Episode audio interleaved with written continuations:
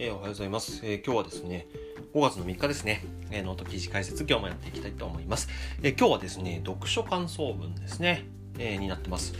一番売れている株の雑誌、財が作ったチャートで稼ぐ株入門必勝セクシーボリンジャー投資のすべてということで、この本になっております。え、この本はですね、私が株式投資のスクールの中でもですね、まあ、かなりの頻度で紹介をしている本で、まあ、一時期、結構元はですね、すごく古い本なんですけども、このチャートで稼ぐ株入門がなんかランキングに復活してきまして多分株式投資のスクールの受講生が結構いっぱい買ったんじゃないかな。まあ最近ちょっとあまり紹介してなかったんですけども改めてちょっとこの本についてですね、えー、紹介をしていきたいなと思って記事を書かせていただきました。はい。で、この本の中で使っているテクニカル指標は、ボリンジャーバンドというテクニカル指標なんですけども、皆さんご存知でしょうか？えボボリンジャーバンドはですねアメリカのマーケットアナリストジョン・ボリンジャーさんが開発したテクニカル指標で現在でも、まあ、多くの投資家がから愛用されているテクニカル指標。まあ、あのー、人によりますけども、まあ、最も多くの投資家から愛用されているみたいなこともよく聞きます。まあ、それぐらい非常に有名なテクニカルの指標なんですね。で、専門書でいくと、このボリンジャーバンド入門というジョン・ボリンジャーさんが書いた本が、まあ、一番おすすめではあるんですが、いかんせんこの本は少し難しいので、より実践的で、まあ、わかりやすい書籍として、かつ、まあ、この本に載ってるエッセンスって、私が投資を始めてですね、かなりこう、成果を残せたまあ、一冊の一つなので、まあ、私の人生を変えたと言っても過言ではないかなと思いまして、えそれを紹介したいと思います。はい。で、この本がおすすめな理由ですね、についてお話をしていきたいと思います。全部で4つお話をしていきます。まず1つ目なんですが、漫画形式になっているので、読みやすいっていうところですね。になってます。えー、ノートの記事の方では日経平均株価にボリンジャーバンドを表示したものを載せていますね。で、真ん中に線があって紫色の線。これが移動平均線です。まあ、私のチャートの場合だと25日の移動平均線ですね。ボリンジャーバンドだと、まあ、正確に言うと、あの一番効くのは20日の移動平均線というふうには、まあ、書いてあるんですけども実際にボリンジャーさんのセミナーに行った時に聞いた時に、まあ、この設定はあくまでも目安で、まあ、多くの投資家が使っている移動平均線っていうのをまあ設定するのがいいでしょうということなので、まあ、日本株の場合だと25日でも全然間違いじゃないかなというふうに思います。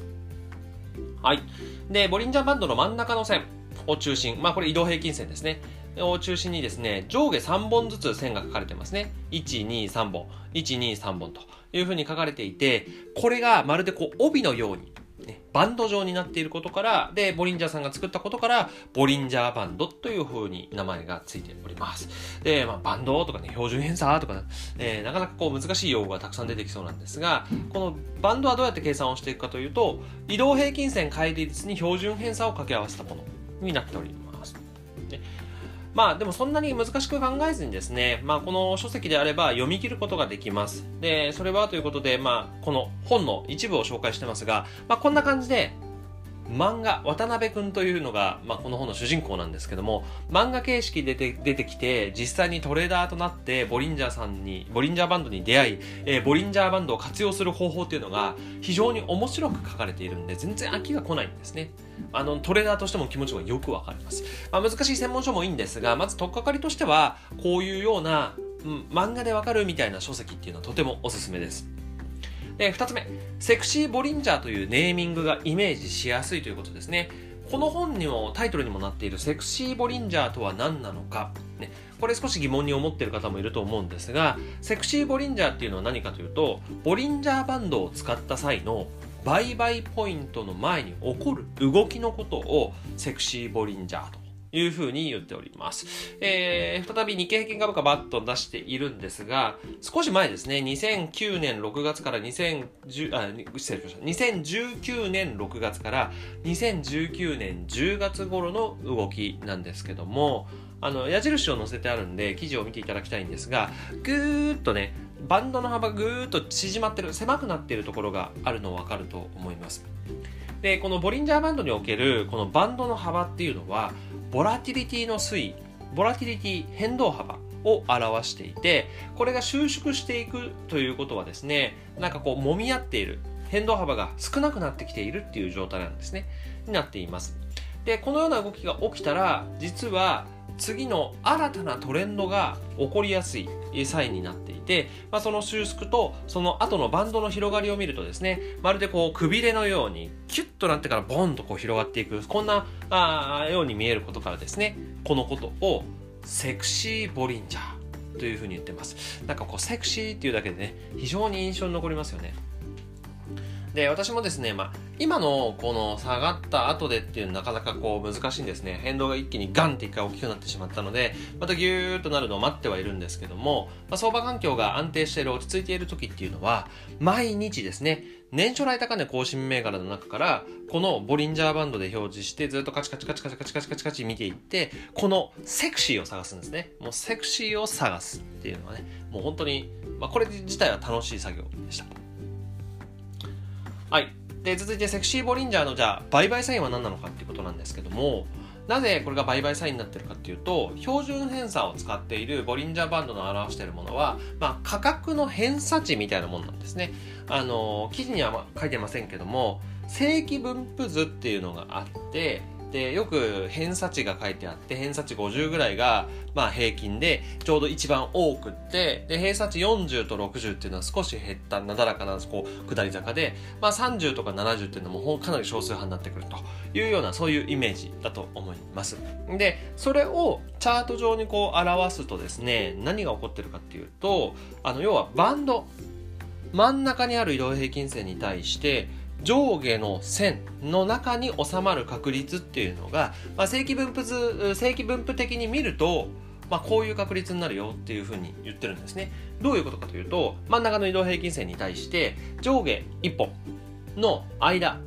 のバンドに収まる確率っていうのは約68%。まあこれはまあそこそこ収まりますが、まあ32%ずれるので、まあ置いておきましょう。次、移動平均線に対して上下2本のバンドの中に収まる確率が約95%。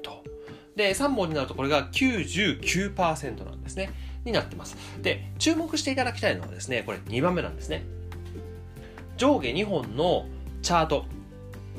では、えー、チャートの表示だとプラス2シグマとかマイナス2シグマというふうに言うんですがこの間に株価が収まる確率が95%ありますので実際にじゃあこの線を超えます。この線を割ります。っていうのはよっぽどのことが起こっていると。いうことになります、まあ、それがつまり新たなスタあトレンドのスタートかもしれない可能性が高いっていうことなんですね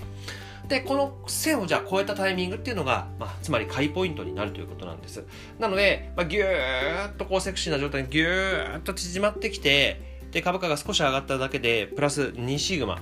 を超えてきたら、そこで買う。そこで買うことによって、この後のトレンドの上昇の強調を受けられる。利益が取れるということになります。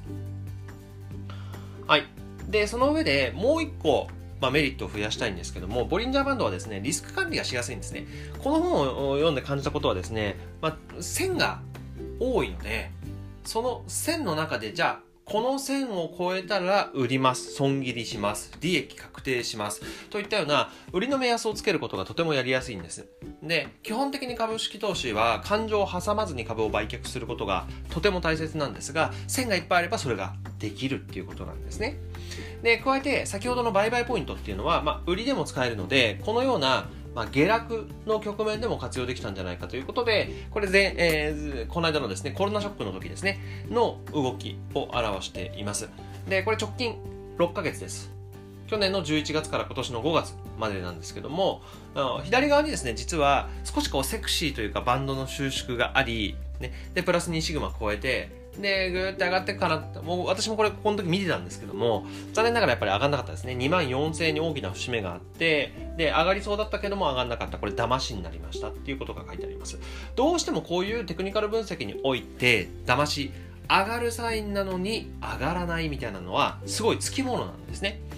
ただ、こういった場合にも、例えば、プラス1シグマを割ったら売るんだっていうふうに決めておくことで、リスク回避が当然できるわけです。そんなにいつまでも持っておく必要はないので、あ、騙しちゃったんだなということですぐに撤退することが可能です。で、一方で、そのままバンドがあんまり幅がこう広がらないままですね、何が起こってきたかっていうと、マイナス2シグマを明確に割れてる、要はコロナショックが起こったこの辺ですね。まあ、初動で乗るのは難しかったとしても、このタイミングで一気にバンド幅がギュッ、ギュッと上にも下にも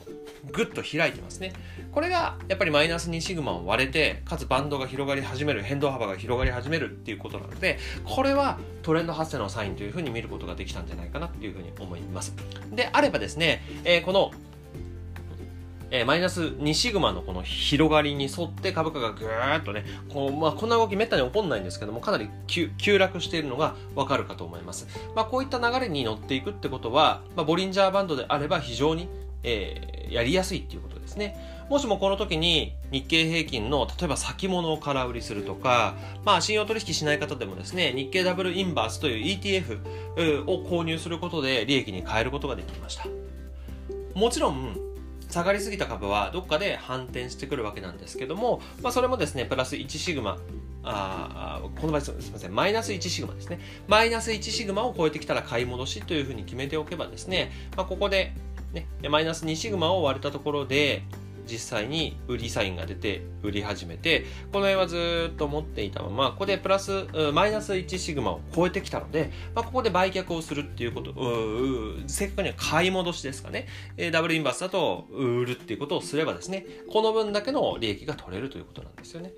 なので、まあ実際にボリンジャーバンドの最大の魅力っていうのはここにあります。要は大きなトレンドの初動が分かりやすいサインが出るっていうことなんですね。で、ここを見抜いて、まあ、大きな金額もしくは、まあ、大きな利益を出すことによって非常に大きな成果に直結しやすい。ここが最もボリンジャーバンドの大事な肝の部分であり、非常にこれがうまく書かれている本だなというふうに思います。で、加えてイラストとか漫画とか他のテクニカル指標とかの組み合わせ、MacD とかとの組み合わせも合わせて掲載されているのがこの本になっております。はい。ということで、まとめです。えー、いかがでしたでしょうか？今日はボリンジャーバンドの書籍を一つ紹介しました。で、この本はですね、とってもとっつきやすいですし、読んでいてとにかく面白い、えー、楽しい本ですので、ぜひ読んでみていただきたいなというふうに思います。で、今日のボリンジャーバンドの部分のエッセンスだけをまとめていくと、このバンドの幅っていうのはボラティリティ変動を表しています。で、バンドの幅の収縮を見つけたら、ね、これがセクシーボリンジャーでした。チャンスですと。で、加えてプラスプラス2シグマ、マイナス2シグマをまあ超えたり割れたりするとチャンスが到来ということになりますので、ぜひセクシーボリンジャーっていうものをものにしてみてください。はい、ということで、えー、最後まで聞いていただいてありがとうございました。えー、こちらのポッドキャスト、まあ、 note、まあ、こういったものはですね、日々の学びを載せております。多少なりとも皆さんの中に学びがあればですね、ノートの方の好きボタンやフォローとか、ツイッターのフォローとか、えー、こういったものをいただけると非常に励みになります。えそれではですね、皆さん今日も一日元気に頑張りましょう。また明日。